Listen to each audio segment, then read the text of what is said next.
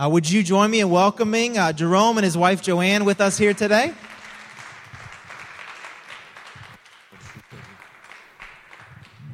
Good morning.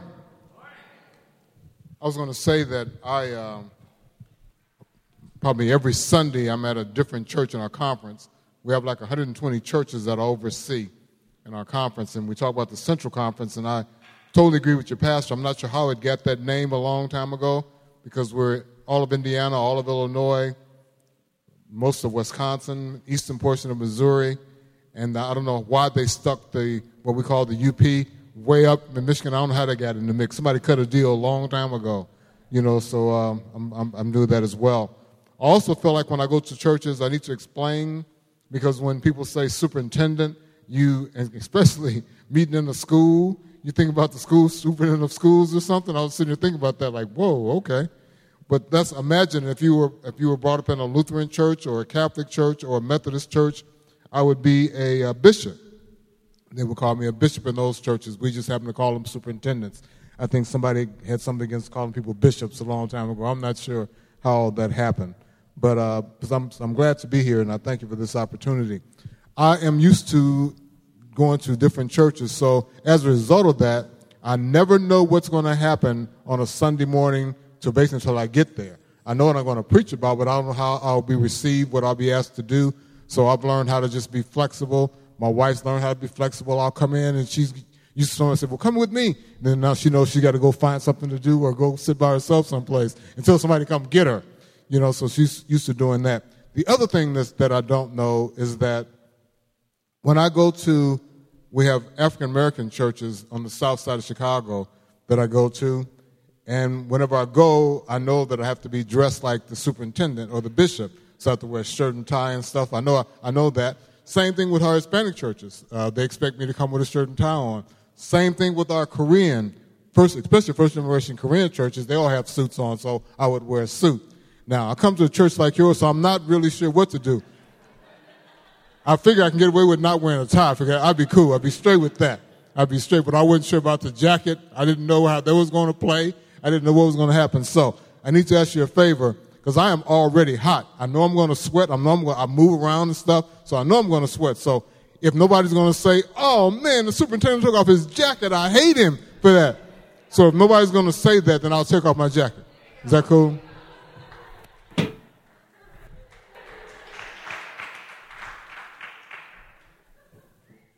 Now, if you're okay with that, I want to really stretch this now. If you're okay with that, and, and if I take my shirt out of my pants, will you be cool? Can I get away with that? No, I can't get away with that. Okay, cool. I'm straight. Thank you very much. I have to check. Just checking. Just checking. I um, always ask people, I've been preaching for, I don't know, 30, 40, uh, for a long time. So I never get nervous when I preach anymore.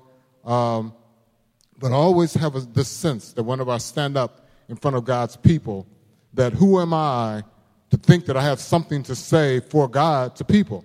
So I'm always in, I'm always feeling like, thank you. I'm always feeling like I, I'm, that, that makes me not nervous, but just uh, humble when I do that. So as a result of that, I always ask people to take a moment, please, and pray for me silently that what God has put on my heart, I'll be able to get that out of my mouth in that same spirit, and that you'd also be able to receive it in that same spirit. So please take a moment and pray for me silently.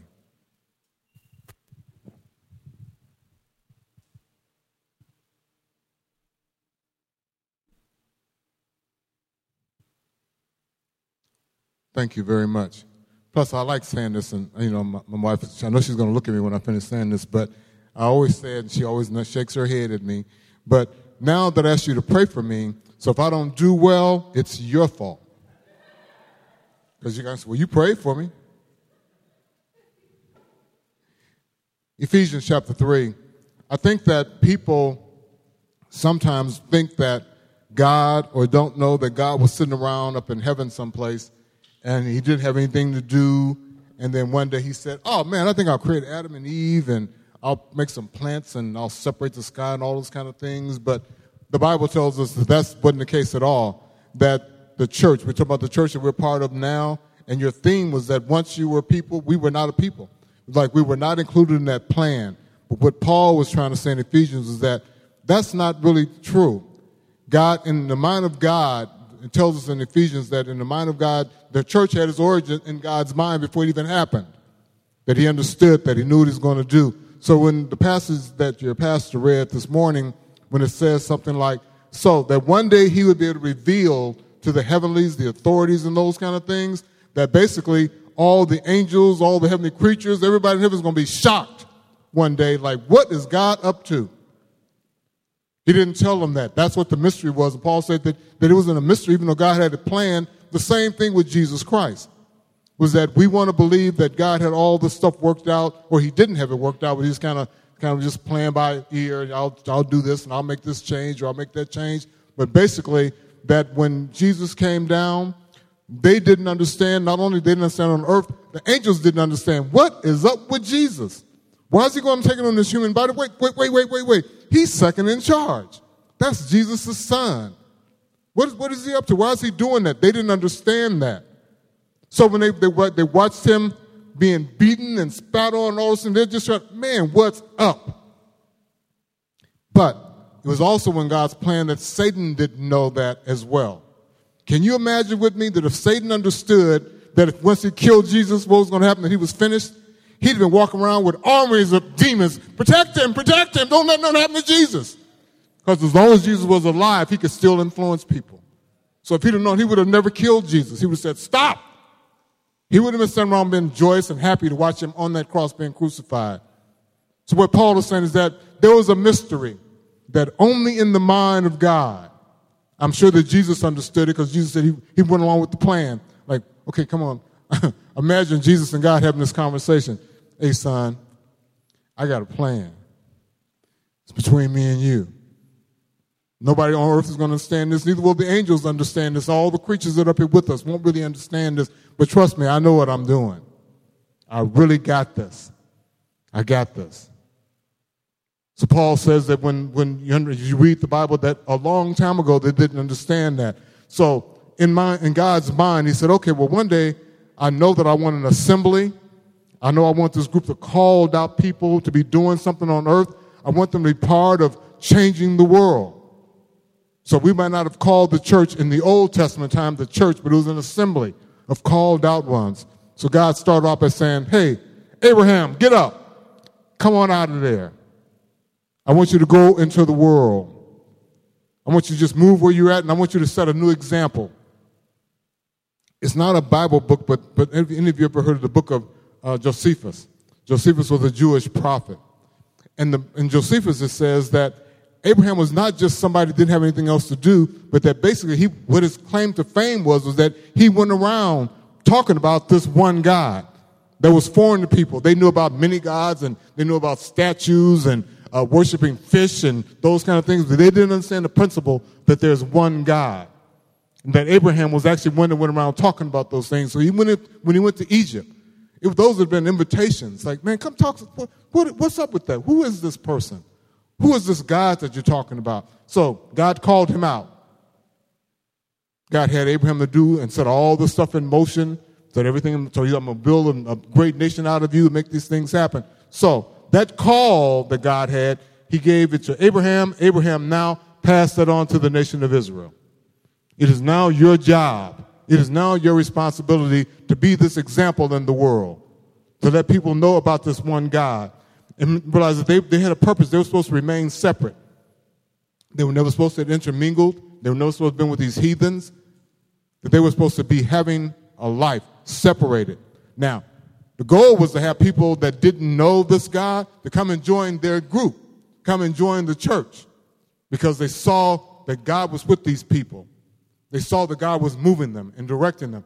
If you ever read, when you read in Genesis the story of the Exodus, people heard about what this God was. This God was making clouds come at night. They would have heard about five pillars of fire at night, clouds during the day, manna coming from the sky, all those things. God wanted Israel to be that example to say, hey, I want some of that. I want to live like those people are living. I want to act like those people are acting. I want to be a part of what they're doing. Obviously, that one God that we don't know anything about or don't understand, he's got it going on. They're doing things that are miraculous. He's opening up seas. They're walking through seas and stuff. fire's coming out from mountains. All these things are happening. That's what God wanted for the Old Testament church to be a part of. They also have been telling people about that's what the word where words come from proselyting, proselytizing. Was that people you go and say, hey, let me tell you about my God. And they became part of that group. God's given us that same task that He gave the old church at that time. He gave them the responsibility of writing the scriptures, the apostles, the prophets, to prophesy and talk more about God, explain that to people. Also gave them the responsibility of bringing Jesus into the world as a Jew. He gave them that responsibility because, again, he knew what the plan was. So that one day he knew that he would be able to say, okay, he knew I'm going to send my son.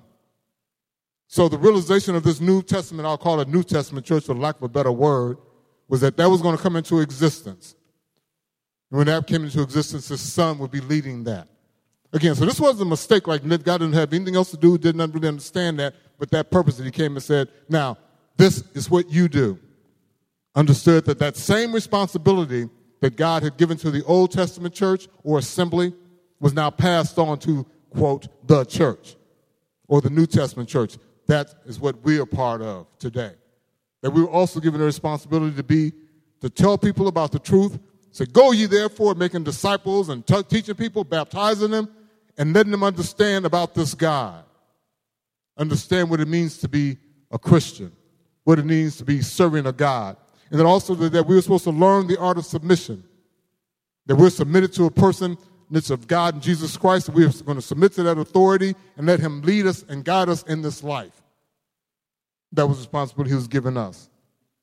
And that we're supposed to prepare for an eternal life on earth. I think that sometimes we think that the Bible is going to, something's going to happen one day and God's going, Jesus is going to come back and then we're all going to go to heaven and stay there. That's not what the Bible says. That he's trying to prepare you that one day we're all going to come back here and we'll have an earthly ministry. To all those people that were still deceived, the Bible says that people are going to be raised from the dead. And we're going to be waiting around for them like, hey, sister, come in, let me tell you something. You just came back, but I'm going to tell you about this Jesus that we know about. That now becomes our responsibility to not only tell those that haven't died yet, but those when they come back that died in their own sins, they'll also get another chance. So I think that we think that we just have this, we're supposed to go to church on Sundays and act like Christians and smile at one another and say we're going to go do nice things together, we're going to act real nice towards one another. That was never God's purpose for the church. Not so much you're not supposed to do nice things for one another, but that was not why you're saved. And to carry this whole mission out. As I think about this, this whole purpose, I think about this passage that was read in Samuel when the evangelical covenant church, some of you have seen this video that your pastor mentioned. We've at the church, evangelical covenant church, have adopted five missional priorities for over the next 10 years. Not so much that they're new, but just there's five things that we're going to concentrate on and trying to carry out the kingdom, the work that God has for us to do in this kingdom time. And we take it from the example of David when David went to fight Goliath. Here's David minding his own business, tending sheep, wasn't bothering anybody. All of a sudden, Samuel show up, and now, now here they are, all, he's called in to now talk to all of them that Samuel's going to anoint this family and this priestly, do his priestly duties there. Actually, they were afraid at first. They were saying, Whoa, why is Samuel showing up? It's almost like my job as superintendent. Usually, when I show up, somebody's in trouble, the pastor's in trouble, there's a conflict in the church, somebody to fire somebody, or I'm coming in and last minute trying to ride in on my horse and try to save somebody. So when, it, when I show up for the church, I used to call the pastor, I'm coming to church Sunday, because they see me walking it's like, oh man, not him. You know, why is he here today?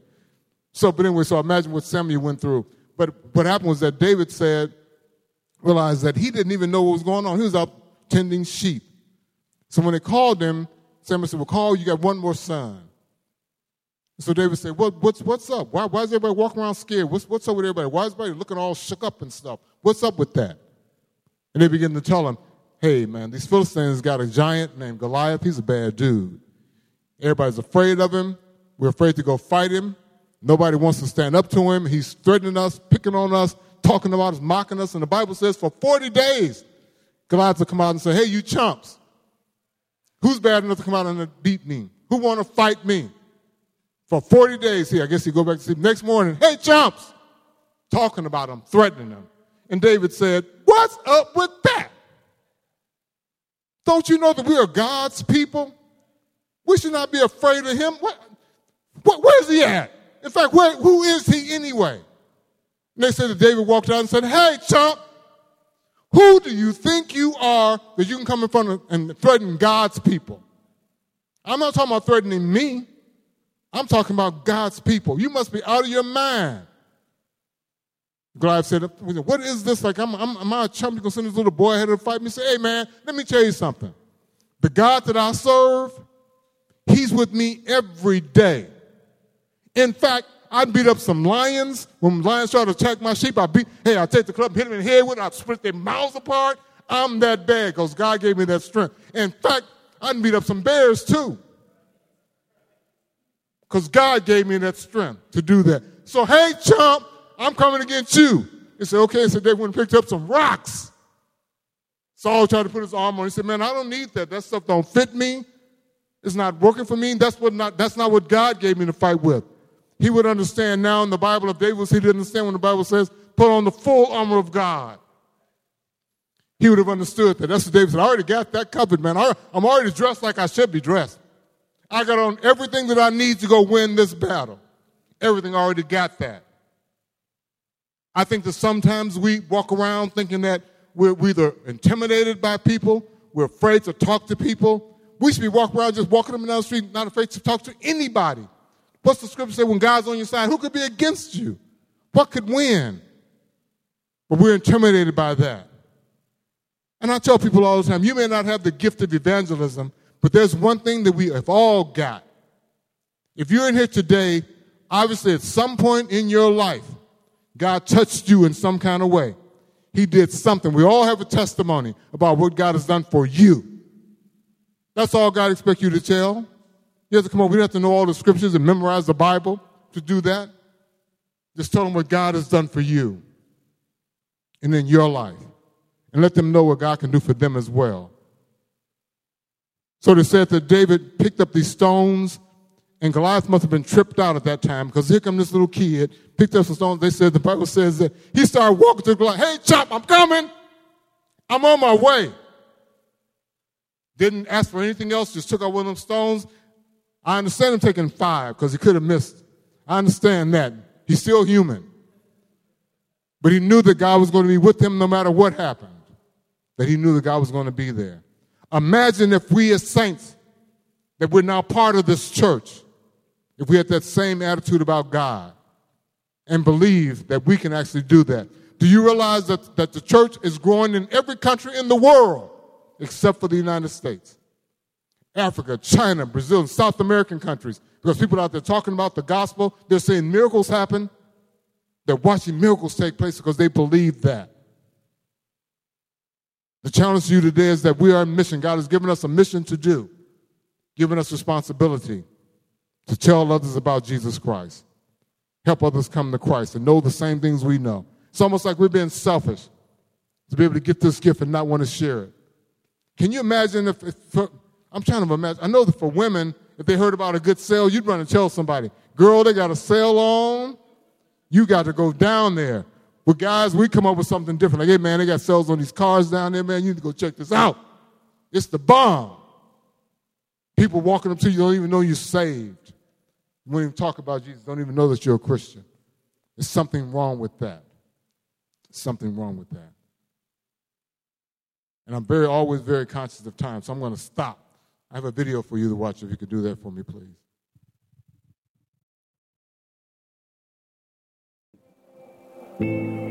Greetings, friends, and thank you. These are important days of partnership among our more than 800 congregations in this movement we call the Evangelical Covenant Church. We're impacting more lives through more churches with greater diversity than at any point in our 126 year history. Even greater opportunity awaits because even greater needs in the world await. An important biblical principle for me is this hope shows up when people who care show up.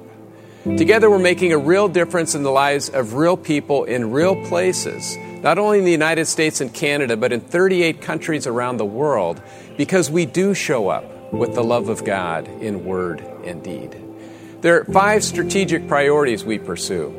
We start and strengthen churches, we make and deepen disciples, we develop leaders, we love mercy and do justice, and we serve globally, pursuing those same priorities internationally. Now, we start and strengthen churches because we believe the local church, wherever it exists, is God's basic strategy for impacting the world. If we want to see more mission, we want to start more churches and make sure that all of our churches have resources for a thriving future. That's why we start one new congregation every two to three weeks, somewhere in the United States and Canada.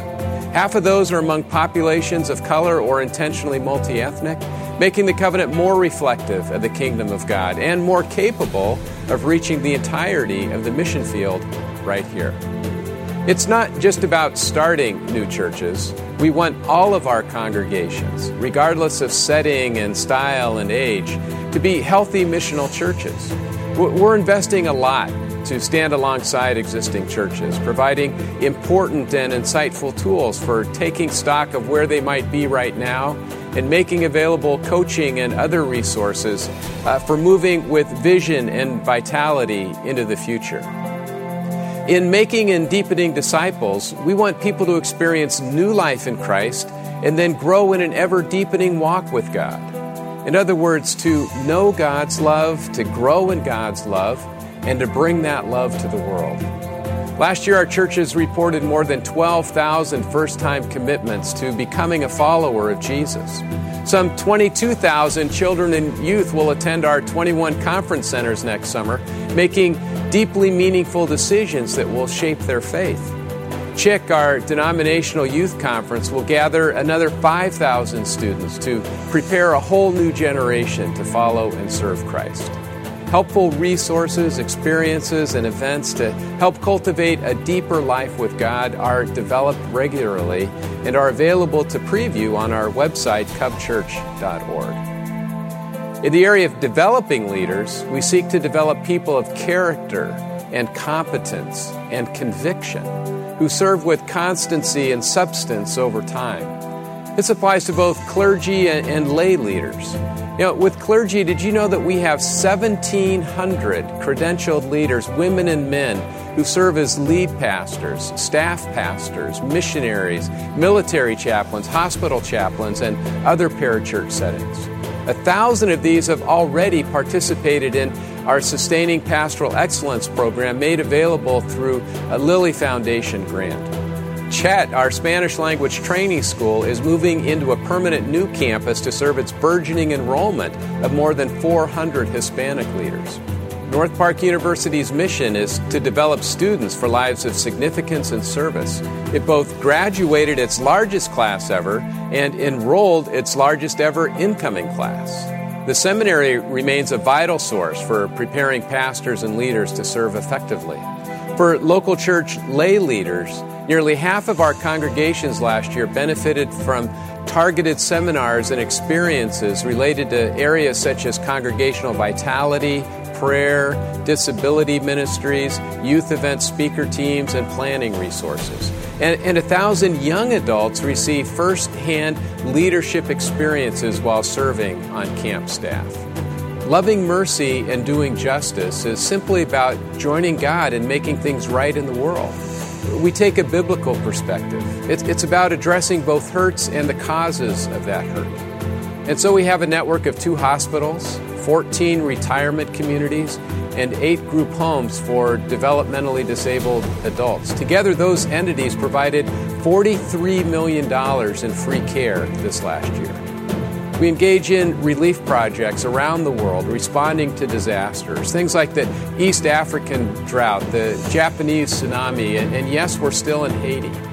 We find ways to help congregations take tangible steps in the area of racial reconciliation through cross cultural immersion experiences like Sankofa and seminars like Invitation to Racial Righteousness. And finally, we serve globally which is to say, around the world in 38 countries on five continents, we impact more than a million lives together through the same priorities of starting and strengthening churches, making and deepening disciples, developing leaders, and loving mercy, doing justice. Our missionary team is growing and now has 130 gifted and dedicated individuals serving on our behalf. And we're strong in partnerships with national churches. The lost are being found, churches are being planted, God is being worshiped, leaders are being developed, the sick are being cared for, the hungry are being fed, children are learning to read. Families are learning micro enterprise skills to more fully provide for themselves and strengthen their communities. Women and girls are being freed from human trafficking and disasters are being responded to. Yes, hope does show up when people who care show up. You are showing up all over the world bringing hope because of this partnership.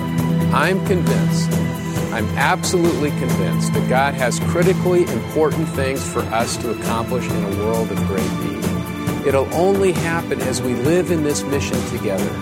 So pray and engage and know that your increasing financial support is critical to advancing both our collective work and the work of your regional conference.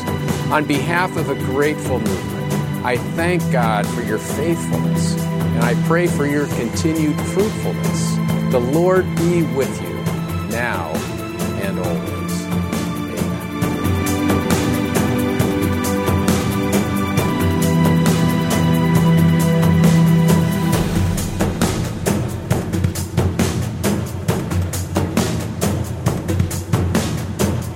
This is who we are as a church. This is our mission in the world. And as this regional superintendent, whatever you want to call me, I'm asking you to join us in this thing. And God bless you and amen.